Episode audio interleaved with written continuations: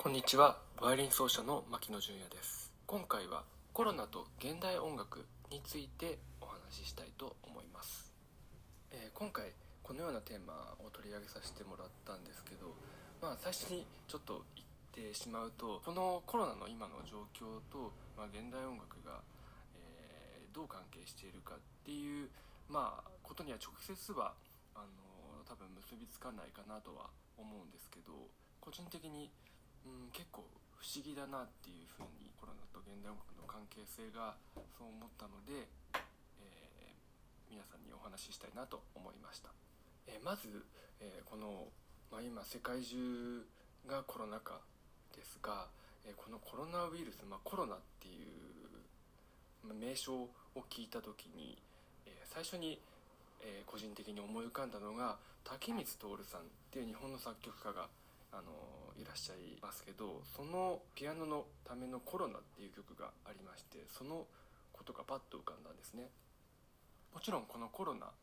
は、えー、このウイルスのことを、まあ、その当時彼は全く知らないわけですから言ったのではなくて、まあ、太陽の王冠ですね。交換を、えー、それをグラフィック図形の楽譜にしてそれで、えー、演奏者が演奏するって言った曲なんですけど、まあ、ウイルスもね交換に似ているということでそう作られたので、まあ、少なからず関係性はあるのかななんて思いつつ、えー、ニュースとか聞いていますと次に、ね、集団で感染するということをクラスターというふうに呼んでいてでニュースでも、えー、盛んにいろいろなところでクラスターが発生してしまっているということだったんですけど、えー、それを聞いて、まあ、またね現代音楽につながる用語が出てきたなと思って聞いてて、まあ、それは何かっていうとクラスターっていうのは、えー、1950年代の終わりに、えー、出てきた、まあ、作曲技法の一つなんですね音群作法と言いましてもともと1900年始まってすぐぐらいにアメリカの作曲家の、ヘンリー・カウエルというものが、えー、考案して命名したものだったんですね。クラスターというのは隣接した複数の、え、音を同時に演奏してできる音の帯、え、音の塊のことを指していまして、え、この集団感染同じですよね。意味ですもんね。で有名な曲としましては、えクシュシュトフ・ペンデルツキ今年亡くなってしまった、えポーランドの偉大な作曲家の一人ですけどその彼が作った広島の犠牲者に捧げる愛歌というものがこのクラスター処方を多用している、まあ、曲ですね。の代表、まあ、クラスターを使っている代表作の一つです。これもね、えー、コロナ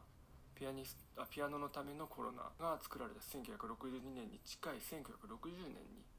えー、このね広島の犠牲者に捧げる愛歌ができたということで、まあ、今からもう70年あ60年ぐらい前か。60年ぐらい前の話ですね。そしてさらにこのコロナに対してどういう対策をしていくかっていうことだったんですけど、えー、ソーシャルディスタンス人と間隔を空けて生活していく新しい生活様式というものが定着しました、まあ、このディスタンスもね、えー、すごく現代音楽には馴染みがありましてまあ有名なところで言うと武満徹さんの「ピアノディスタンス」1961年に発表されたと思うんですけどのピアノディスタンスだったり、の後できた、えー、ショートオーボエだったかなの、えー、楽器のためのディスタンスというものでこちらは、えーと、ショートオーボエを結構離れて演奏していくっていう、まあ、曲なんですけど、まあ、これもすごく、ね、今のこの新しい生活様式とつながる部分があって、まあ、かなり何て言うんでしょうね、えー、まあ、偶然というたらまあ偶然まあね名前のあれは偶然なんでしょうけど結構最後の方ディスタンスとかになってくるとねいよいよまあ、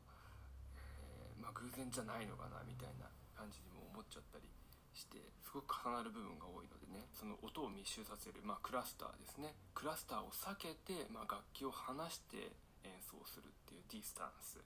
というまあえーと、ことが流行ったんですよね1960年代に、まあ、その頃にみんな今言われた曲は、えー、作曲されているので。なので、まあ、この、まあ、すごく摩訶不思議といいますかすごく奇妙奇烈な今のようなこの状況をまあ予言しているというか予見しているという気がして結構ね恐ろしくもあったりまあびっくりするような感じを個人的にはあの受けているんですけどまあねこのもちろんその竹光さんとかクラスターがという手法がまあ作曲技法として確立した時に、まあ、このようなね状況を、えー、音楽家芸術家の方々が予想して予見してそれを作っているなんてことは、まあ、まずないとは思うんですけど、まあ、この例えば音楽がその後のまあ成り行きというか世界の情勢を予見していると思われてしまうような例っていうのは、まあ、他にもありまして例えば、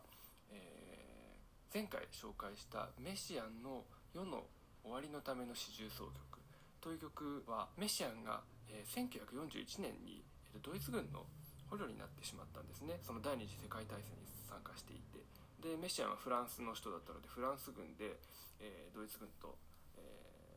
戦をしていた時に、まあ、そこでドイツ軍に捕まってしまってで収容所に連れてかれてしまった、まあ、その中で、えー、作曲されてでその中にいた音楽家の人と、えー、初演したっていういわくつきなものなんですけどそこで、えー、彼はすごく敬虔なカトリックだったので何にえー、インスピレーションを得て作ったのかっていうと聖書のヨハネ目次録というものだったんですね。でそのヨハネ録、えー、そのヨハネ目次録を見てみるとその、まあ、それが1941年に作曲されているんですけど、まあ、その数年後に起きる、まあ、原子爆弾の残骸とか、えー、その、まあ、1970年代に入って起こり始めてくるアメリカのビキニの水爆実験のえ、図のようなものもすごく予言しているような、えー、目次録なんですね。でもちろんメシアンはそんなことを、えー、それがそのね数年後数十年後起きるっていうことは事実は知らないわけですけど、まあ、それをまあ、うん、予想していたというか予見していて、まあ、こういうものからインスピレーションを受けてその壊滅的な、えー、すごく恐ろしい兵器の出現を予感して世の終末への、危機を予感したっていうことがまあその、まあ、メシアンがその当時というか、まあ、今も語り継がれる現代音楽の巨匠って言われる、えー、ゆえんなんじゃないかなっていうふうに思います、えー、時代感覚にあふれてその時代意識を作品に反映させたということではその当時、まあ、彼は本当に、大変素晴らしい優れていた作曲家なんじゃないかなというふうに思います。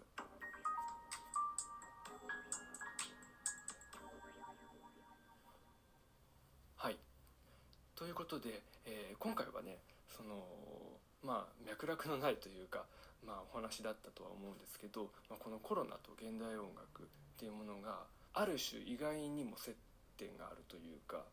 まあ、もちろんそれは事実そうなったっていうことだけなんですけど、ね、返してその芸術家とか、えー、音楽家っていうものはその次の、まあ、世の中がどうなるかとかその、ね、次の世界がどうなるかっていうものを何か予見して作品を、ね、作っていたり音楽を作っているっていうのはありえない話でもないんじゃないかなっていうふうに思いましてまあその今のねこの音楽を聴くともしかしたらその世の中次の世代次その次の世代も予見しているような作品があるのかもしれないなというふうに思いまして、えー、自分も含めてそういうふうな視点で、えー、楽しんで聴いてもらえると面白いなというふうに思いますしそのどこでまあ何がどうなるかわからないこの世の中ですからそういう面も持って、えー、芸術作品に、えー見てみたり聞いてみたりしていただけたらいいんじゃないかなと思います。ご清聴ありがとうございます。